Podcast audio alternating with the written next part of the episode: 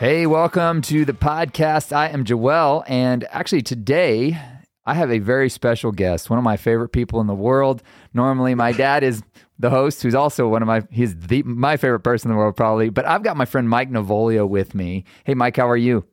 I'm great. How are you, Joel? Good. So I met Mike a few years ago, and his story was so mind blowing, inspirational, and fascinating to me that he actually made it, his story made it into chapter three of the new book, Connecting the Dots. So if you've been listening to the podcast, we just did a series about literally every chapter in the book.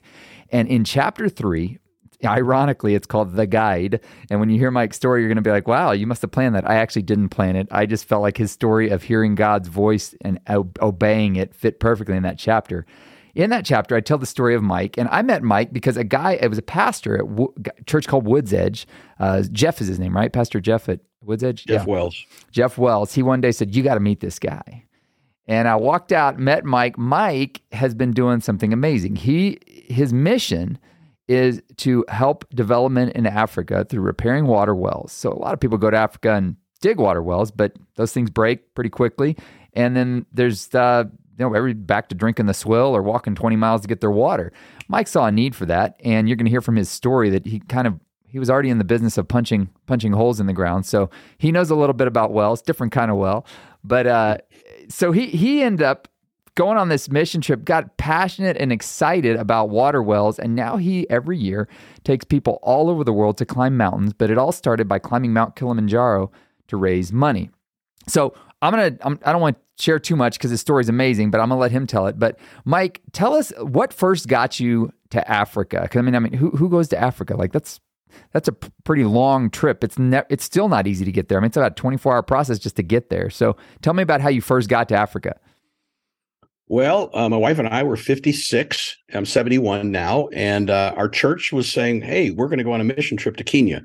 and they said, "Oh, we're going to um, help some churches in some slums of Nairobi with some projects, and we were going to uh, go see some water well activity, which I knew nothing about, but I thought, okay, well, that's interesting." And then they said they were going to go on a safari, and so, so I mean, I wanted to do something good, but the safari was kind of like the the, the um, tip uh, the, the tipping point to, to decide to go on the trip. The safari, yeah. I'm guessing this is a, photo safari. You weren't hunting elephant or anything, right? Okay, was, okay. Oops, oops, I got to hit remind me of that. Uh, so, sorry about that. Um, yeah. So you go on Did you I, go on this mission trip that's got a promise of a photo safari on the end, which was kind of the, the icing that said, "All right, we got to do this."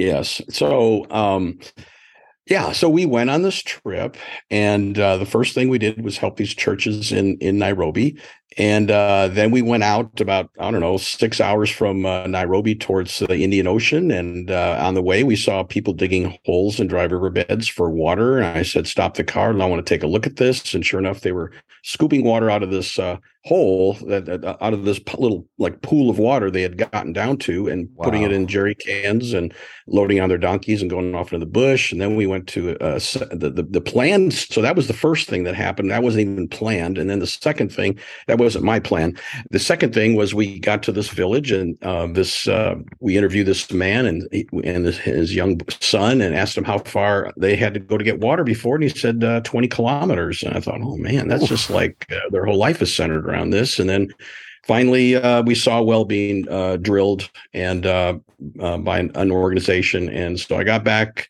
from that trip and I, I said, what, what do you want me to do, God? I mean, it just really impacted me. Of course, the safari was cool, but that wasn't why God brought me over there. He brought me over there to see this problem with water. Now, I love what I love about your story. I remember the first time you told me this. You said, "Yeah, God used my own selfish desires," and I was like, "Oh, I, I yeah, think yeah. I'm convinced theologically that God puts those desires in your heart. You know, that, that delight yourself in the Lord and he'll give you the desires of your heart.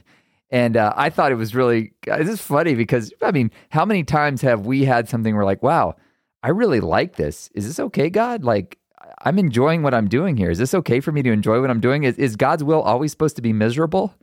And I love your story because God used those desires in your heart to get you right where He needed you to be. So talk about That's the next exactly. step. Talk about the next step in the process because that, that's encouraging. Look, if you got something in your heart, you're like, man, I've, I really want to go to Southeast Asia. Hey, go for it. Who knows what God's yeah. got waiting for you there? Get on the ground, and then you'll probably find out what He's got for you. Well, yeah, the next step was I couldn't wait to go back to Africa. And and but I didn't know what God wanted me to do. I found this organization that was repairing wells in Sudan, South Sudan, and I thought repairing wells, well that's interesting. I guess they break. And so that was a whole experience of of learning how to fix wells and and that organization required us to to memorize Bible stories. So we memorized Bible stories. We'd share those in the in these villages in South Sudan uh, at the same time while we're fixing the wells. And then later that year, so that was 2009, later that year, I got invited to go back to Kenya. And then just before that, a friend of mine said that I'd met through that church, uh, why don't you go to Malawi and see what Child Legacy is doing? So uh, went to Africa twice in 2009 and went out to a village and we helped prepare a well. And I said to the pastor, I said, can I share a Bible story that I memorized recently? And he said, yes. And um, the next thing I knew, uh, God was saying, "You need to ask them if they want to receive Jesus as their Savior." And I thought, "Oh, they're not going to be interested, Lord. No, no, no, they're not." He said, "You're never going to be in this village again. You you need to ask them." And so I did, and all these people, forty of them, uh, get up from the the the dirt uh, ground they were sitting on, and uh, except you know we go through the sinner's prayer, and it's like I, I tell people all the time now that was like very high on my list of impactful events of my life. I was born I was born again, got married, two kids, four grandkids, and that event. Wow. That just that just changed everything. The whole course of my life changed. Um, more more for that than any other thing I think um, since. Now that brings up an interesting point because you're not a uh, you're you're not a preacher. What we what was your career at the time? That's that's what's really cool to me. As God used you to preach the word, but what's your career?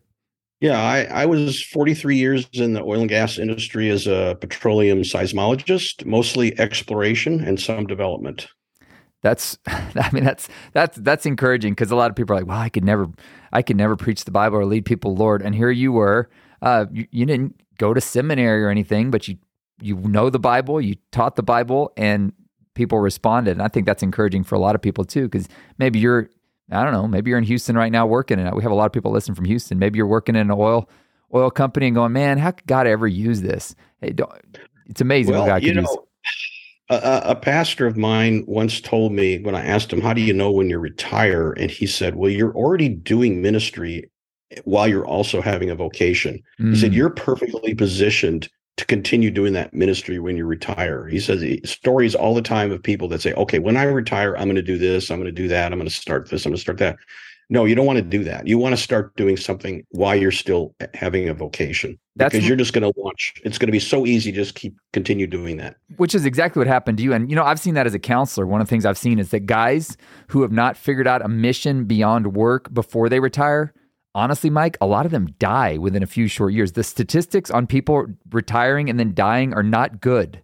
but yeah. I think a lot of it's because when your whole purpose been wrapped up in nine to five in it or whatever it is, eight to four, you, what was cool about you is you found your mission early on, so much so that you were almost, this was almost your full time mission while you were still juggling working.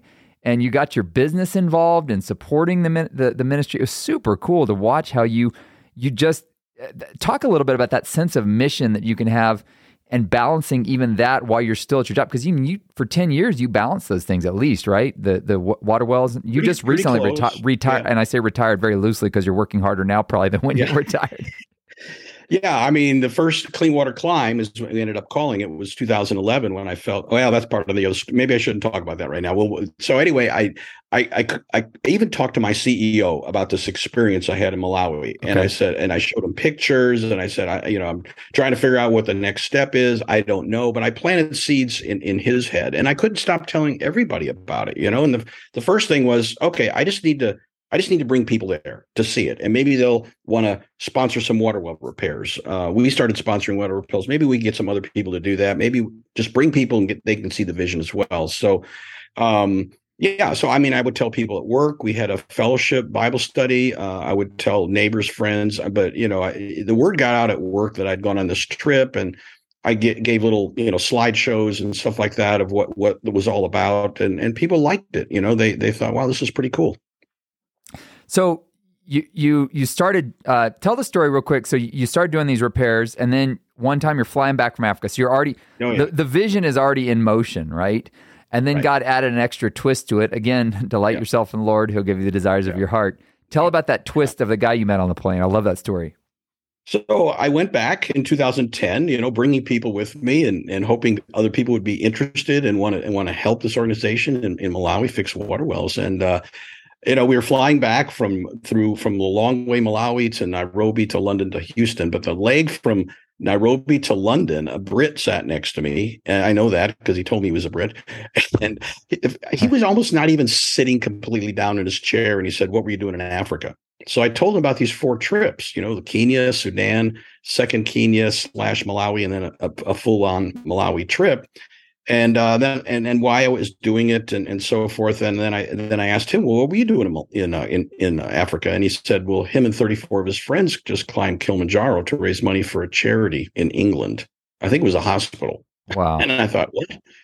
Climb a mountain for a fundraiser in Kilimanjaro. And I thought, wow, that would be incredible. I had seen Kilimanjaro from a distance in, in from the air in the past, and it was intriguing. It was huge, and I didn't know much about it. Oh, how many of you made it? And he said 32. And I thought, oh, that can't be that can't be very high if 32 out of 34 people made it. And he said, well, it's 19,341 feet. And I said, I couldn't ever do that. I mean, I got headaches at 14,000 in California mountains. So, Wow. and then that led to a whole discussion about how I did everything wrong 35 years ago climbing mountains. so that I, I love that because again, it's something that you were already excited about potentially doing, and then God used it. And so Mhm. you've been. I mean, how many people have you taken the top of Kilimanjaro? But when I wrote the book, I think I said you had taken over 120. What's your number I now? think- I think we're about 135. yeah. So every year you're And taking got- 10 to 15 people. Yeah. And Yeah, and we you- got at least seven, seven signed up this year already. So so uh, to put this in context, I mean, how many times have you climbed the mountain now? Uh, 15. So I've done it twice. The first time I did it, I got horrible altitude sickness because, like you said, I did it all wrong. Didn't know what I was doing. Uh, the second time I did it, we got to the top. I don't really think I want to be doing that on a yearly basis. You're 71 and you've done this thing over 15 times. I mean, that's mind blowing, mind blowing to me. And you're not letting up either because you you also have added other hikes to the trip. So you guys are doing you do the Nepal Everest Base Camp, right? Uh, yes, we do. you also did the highest peak in South America, if I remember correctly, right? Aconcagua. Yes. Yep. We did Aconcagua. We've done some volcanoes in Ecuador. We just did Machu Picchu last uh, April. I love this. Of course, this is speaking my language because I love using outdoor adventure. But what I love is that you're you're raising money by allowing yeah, you're giving people something really fun to do while you're raising money for it. And I I thought I just think that's amazing. We're enjoying God's creation. Something you know, He gives us a verse. There's a verse that says He gives us all things to enjoy, and uh, so much of creation. I feel like we you know, you, you think, well, you separate, well, there's my outdoor adventure stuff and then there's church or whatever, you know, like sometimes you can have church in the outdoors and you don't even realize what's going on as God's speaking to you. Talk a little bit about that. What have you seen people's perspectives change and stuff while you're taking them on these adventures before they even climb, dig wells? Like that's the cap of all of it. Yeah. No, so you know we've we've tweaked the trip a lot. We've done different routes. We've kind of settled on one route, and uh, it's one of the most beautiful routes and, and the most successfully summited route. It's called Lemosho, and and people are just they're just in awe. I mean, you know, even though I've done it 15 times, you know how the the weather is and sunsets and all that. It's always different, Yeah. and we have so many stories. Like in 2017, we passed up Harrison Ford on the hike. No I mean, way. who would have? Yeah. When I got back, somebody said, "Oh, you're you're bound to do that. If you keep doing this over and over again, you're going to see everybody up there." And but anyway, so that was like incredibly uh, fascinating and and, and the surprise. To, and so there's always some kind of surprise on the trip, you know. And and like we had some incredible sunsets. You see the Milky Way. You know, um, I, we had some incredible views of the Milky Way again this year that I was able to capture uh, doing some, you know, time exposures and it's just it's just jaw dropping the beauty of God's creation. You know, not just the mountain, but the stars and the galaxy and all that. So people are really, and we do a devotional uh, based on the life of Abraham that my pastor wrote for, Mm. at our church, and and so we literally go through Abraham's story every day of the trip, starting from leaving in the airport to, to arriving back in the United States. And uh, it's it's a great devotional and it, it causes some great conversations sometimes, you know, of people's struggles. So it's an opportunity to kind of get away from it all, see God's creation, you know, look inwardly sometime and, and share some of your struggles that you're going through in life, and we can pray for one another. Um, it, it's just the whole thing is, um, and, you know, and that's that's after we've already gone on safari and gotten over jet lag and we've gotten acclimated with seeing seeing God's you know creation through His animals, and you know we haven't even gone to Malawi yet, like you said. So yeah, it's uh, so quite an experience. What would you say? Maybe the top two or three things that God has taught you over the years as you've been leading this organization. I, I, again, I love that you're in the chapter called The Guide because I talk about the fact in the book that the Holy Spirit is our guide. And most of the time, he's guiding us without realizing we're being guided. He's just mm-hmm. so good at it. mm-hmm. And if you're seeking well, God, what are the two or three things you've learned? Uh, you're the guide, but in your spiritual walk through this whole mm-hmm. journey God's taken you on. Well, I think the number one of the number one things is based on that verse, Proverbs 16 9. Um, we make plans, but God orders our steps. Mm. And, and and part of that is okay, what's in front of you? What opportunities i mean are you involved in some kind of ministry or not? Like i said going back to being at southwestern energy um, you know I, I, was doing my job and raising my family but i wasn't and supporting the church you know financially and everything and being very involved with people uh, through the church. But then was i really doing anything significant outside of that in terms of something that maybe god's called on my life? I believe you know so so we so there's an opportunity to go to africa you know and so i decided we decided my wife and i well let's just do this you know it's an opportunity we're not doing we've never done a mission trip let's just do it and see what happens right? And so that's what every one of these uh, trips certainly has been like okay oh go with sudan and fix wells. Well that sounds interesting. Maybe god will teach me something there. So it, it's like you just keep making these plans as opportunities arise but then god orders your steps. He shows you things that leads you to you know the next the next step so to speak. So i think that's really big is is we need we need to look at opportunities make plans and then see how god orders our steps and leads us along that path which is a hard i mean for a lot of us our default answer is no we already feel yeah. overwhelmed yeah. we're like i yeah. don't have time for this but you're saying say yes and just see what god wants to do and you're like well what what well what well then what after i go to africa i don't know he'll show you the next step once you go, right? right? And of course, some well, people are like, I'll never go to Africa, but whatever it is, start leading the Bible study, whatever it is, say yes. And right. There's more to come, right? Exactly. And it's just been one surprise after another, but though I shouldn't be surprised. God's already, God's already planned it all out. I shouldn't be surprised, but I am continually surprised. yeah. So, uh, somebody wants to join, they're like they're pumped up now. Where do they need to go? What trips do you have on the horizon, even for 2022 and or well, sorry, 2022 is over. 2023 and 2024. What do you have ahead? Well, we have uh, we have Kilimanjaro uh, leaving on July 11th uh, this year. Uh, that trip, and that includes going to Malawi. We have, you know, of course, haven't talked about that, but that's okay. That's all about fixing the wells and sharing the gospel. Um, and then um, then I have Everest Base Camp um, October 29th. We leave, and uh, and then next year I'm already thinking uh, the Kilimanjaro trip will be July 3rd departure from Houston or wherever you happen to live. May, maybe we'll do something in South America. We thought we were going to do something in South America this year. Uh, Chimborazo, it's an active volcano. Actually, it's the highest active volcano in the world, and we did it in 2019 but this year has decided to start erupting.